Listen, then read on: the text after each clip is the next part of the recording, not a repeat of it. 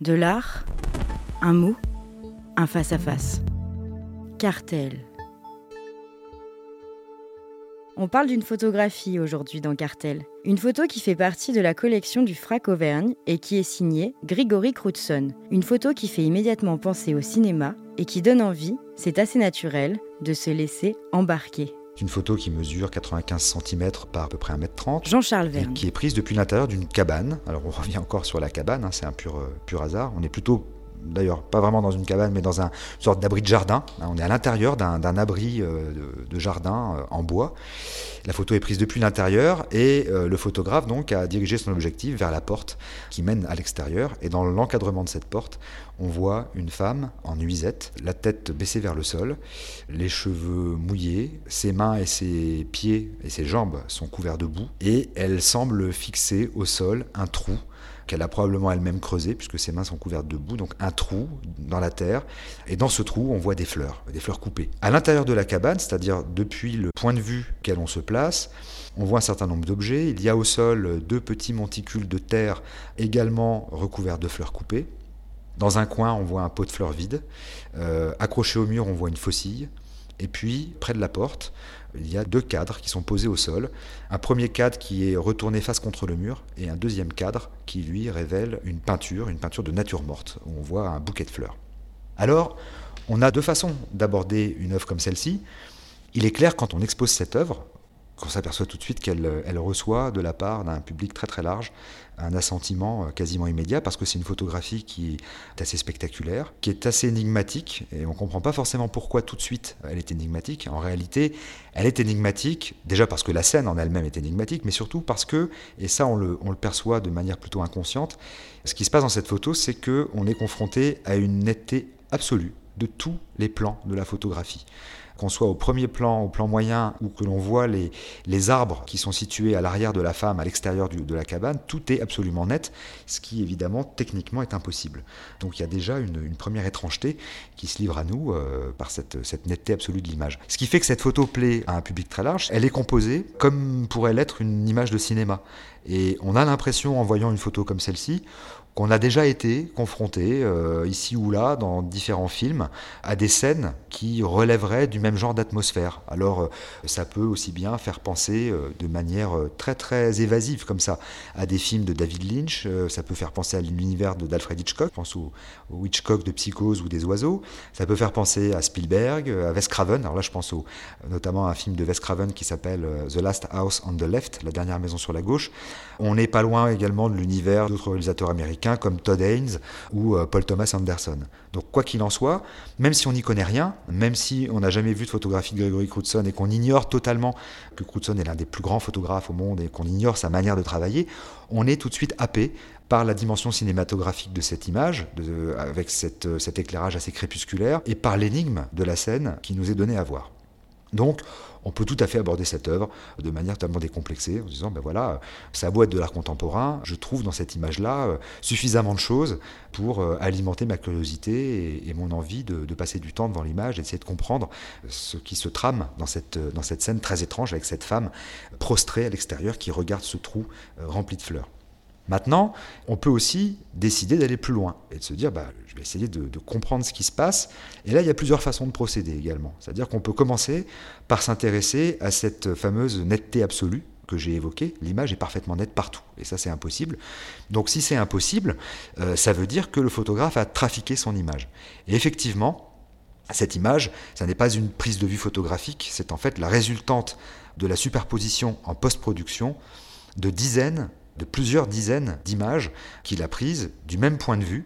Il a posé sa chambre photographique à, un endroit donné dans, la cabane de jardin et il a fait la mise au point sur un certain nombre de, de plans de cette image en devenir. Et ensuite, en post-production, avec un logiciel, il a recomposé son image, un peu comme on composerait un puzzle, de manière à pouvoir obtenir une image parfaitement nette. Donc cette image, elle est impossible, puisque la netteté sur tous les plans est impossible. Donc on est très clairement confronté à quelque chose qui euh, euh, relève d'une image mentale. C'est une image rêvée, c'est une illusion. Alors ça, c'est un premier indice. Ensuite, si on commence à regarder comment l'image est composée et qu'on s'amuse, ça c'est quelque chose que, j'invite vraiment euh, les visiteurs à faire dans les expositions. Quand vous êtes intrigué par une œuvre, amusez-vous à trouver quelles sont les lignes de construction de cette œuvre. Le mieux, c'est de prendre une reproduction et de tracer à la, règle des obliques, des traits, etc. De voir comment le peintre ou le photographe euh, a construit son image. Et là, en l'occurrence, c'est très intéressant parce que quand on s'amuse à chercher des lignes de construction au sein de cette photographie, assez rapidement, on s'aperçoit qu'il y a au centre de l'image un triangle isocèle parfait. C'est-à-dire que si on rejoint par un trait euh, les deux petits monticules de fleurs qui sont à l'intérieur de la cabane, on arrive à la base du qui représente une nature morte. Ensuite, on part vers le haut euh, et on suit la diagonale d'une poutre qui est contre la porte.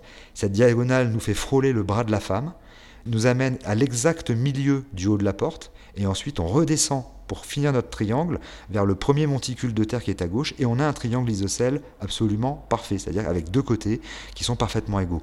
Ça, encore une fois, dans la réalité, il y a très peu de chances de pouvoir le trouver, donc on comprend bien ici qu'on a affaire à une mise en scène, et que cette mise en scène a fait l'objet d'une très très grande précision de la part du photographe, qui de toute façon est toujours extrêmement précautionneux dans sa manière de travailler. Il faut savoir que Gregory Crutzen, lorsqu'il fait une photo, c'est une véritable équipe de cinéma qui l'accompagne. Hein. Ce sont de production qui sont euh, très très importants et la plupart du temps d'ailleurs, les décors sont entièrement construits pour les besoins de l'image. Ensuite, si on veut aller encore un peu plus loin euh, et qu'on regarde les éléments qu'on trouve à l'intérieur de la cabane, euh, il y a quelque chose d'assez étonnant. J'ai précisé qu'on y voit un tableau retourné face contre le mur, que par-dessus ce tableau est posé un deuxième tableau que l'on voit de face et qui représente un bouquet de fleurs, et puis qu'on a par ailleurs un pot, de fleurs vide un peu plus loin, une faucille, des fleurs coupées, deux tas de terre à l'intérieur et un trou à l'extérieur avec des fleurs également. Or, il y a dans l'histoire de l'art un moment, un moment clé, qui a lieu au tout début du XVIIe siècle. Ce qui se passe en fait, c'est que on connaît tous, on a tous vu dans les musées des peintures qui représentent des crânes ou qui représentent des natures mortes ou des bouquets de fleurs. On appelle ça des vanités. Alors, ces peintures de vanité, euh, elles apparaissent au Moyen Âge dans l'imagerie chrétienne et elles ont pour objectif de dire au spectateur, à celui qui les regarde, souviens-toi que tu vas mourir. C'est ce qu'on appelle le memento mori. Souviens-toi que tu vas mourir.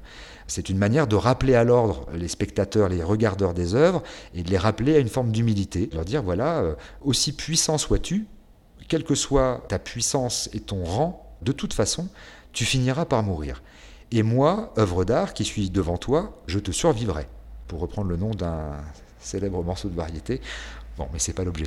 Voilà. Donc, au tout début du XVIIe siècle, apparaissent les crânes et les fleurs. Et pourquoi ils apparaissent? Euh, C'est pas qu'ils n'existaient pas auparavant, c'est que avant, avant le tout début du XVIIe siècle, les peintures de crâne et les peintures de fleurs se trouvaient sur le revers d'autres peintures. C'est-à-dire qu'on pouvait très bien avoir une peinture qui représentait, le, qui représentait le portrait d'un homme, et quand on retournait le tableau, au revers du tableau, il y avait un crâne. Ce qui veut dire, en d'autres termes, qu'on avait en face de soi, sur l'avers du tableau, le portrait de l'homme qui avait commandé son portrait au peintre, et sur le revers, une autre image qui disait euh, Souviens-toi que tu vas mourir. Comme si finalement le portrait en lui-même n'était qu'une image et qu'une illusion, et qu'au revers on y trouvait la vérité, la vérité profonde, c'est-à-dire la destinée d'être de statut mortel de l'homme représenté. Et il faut attendre le début du XVIIe siècle pour que les crânes et les bouquets de fleurs deviennent des tableaux indépendants, c'est-à-dire quittent le revers d'autres peintures pour devenir des peintures à part entière. Or, si je reviens à l'image de Gregory Crutzen, je m'aperçois qu'il est en train de me raconter cette histoire-là.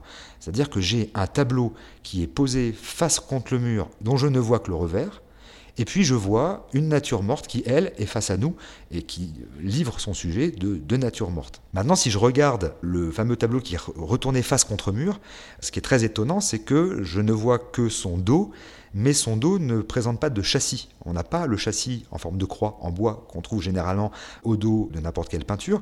Le dos de cette chose qui est posée contre le mur est plat. Donc il pourrait effectivement s'agir d'une peinture, mais ça pourrait aussi être un miroir. Or, quand on retourne un miroir contre un mur, dans certaines cultures, c'est parce que la personne qui habite la maison est morte. Dans un certain nombre de cultures, notamment en Afrique, on retourne les miroirs euh, contre le mur dans la maison, des morts, par superstition. Donc là, si euh, on revient maintenant à l'image, on a possiblement un miroir retourné contre le mur, qui donc donnerait une indication de quelqu'un qui serait décédé. On a cette femme à l'extérieur qui a creusé un trou avec ses mains dans lequel elle a trouvé des fleurs qui est complètement euh, en état de léthargie ou de tétanie dans cette nuisette euh, à l'extérieur. On sait que cette image est une image mentale, et la conclusion, c'est que peut-être le photographe a fabriqué de toutes pièces un memento mori, c'est-à-dire que cette femme, en réalité, n'est pas là. Ça n'est qu'une apparition, c'est une image mentale.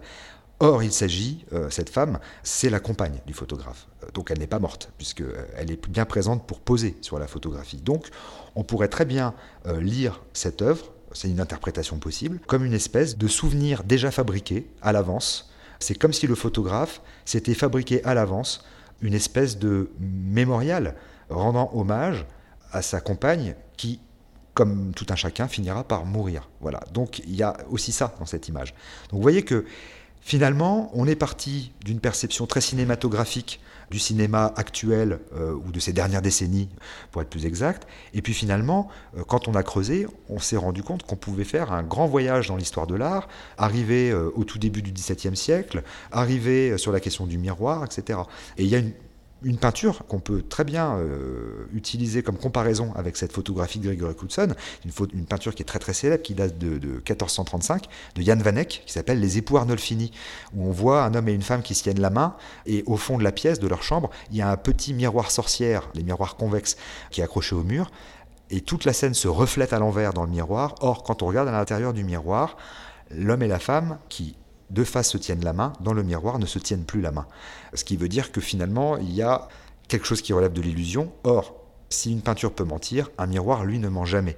Donc la réalité se trouve dans le miroir. Donc l'homme et la femme ne se tiennent pas la main dans le miroir. Voilà, ça c'est tout à fait ce qui, euh, un exemple très probant si on veut faire une comparaison avec la peinture classique. Là, le miroir est retourné. Cartel. Donc le miroir est retourné, il ne nous renvoie aucun reflet. Par Jean-Charles Verne. Donc nous n'aurons jamais accès à la vérité de cette image, de ce qu'elle euh, essaye de nous faire croire. Voilà, le miroir retourné dit bah, finalement tout ce que vous regardez, ça n'est qu'une illusion. À retrouver en téléchargement sur toutes les plateformes de podcast.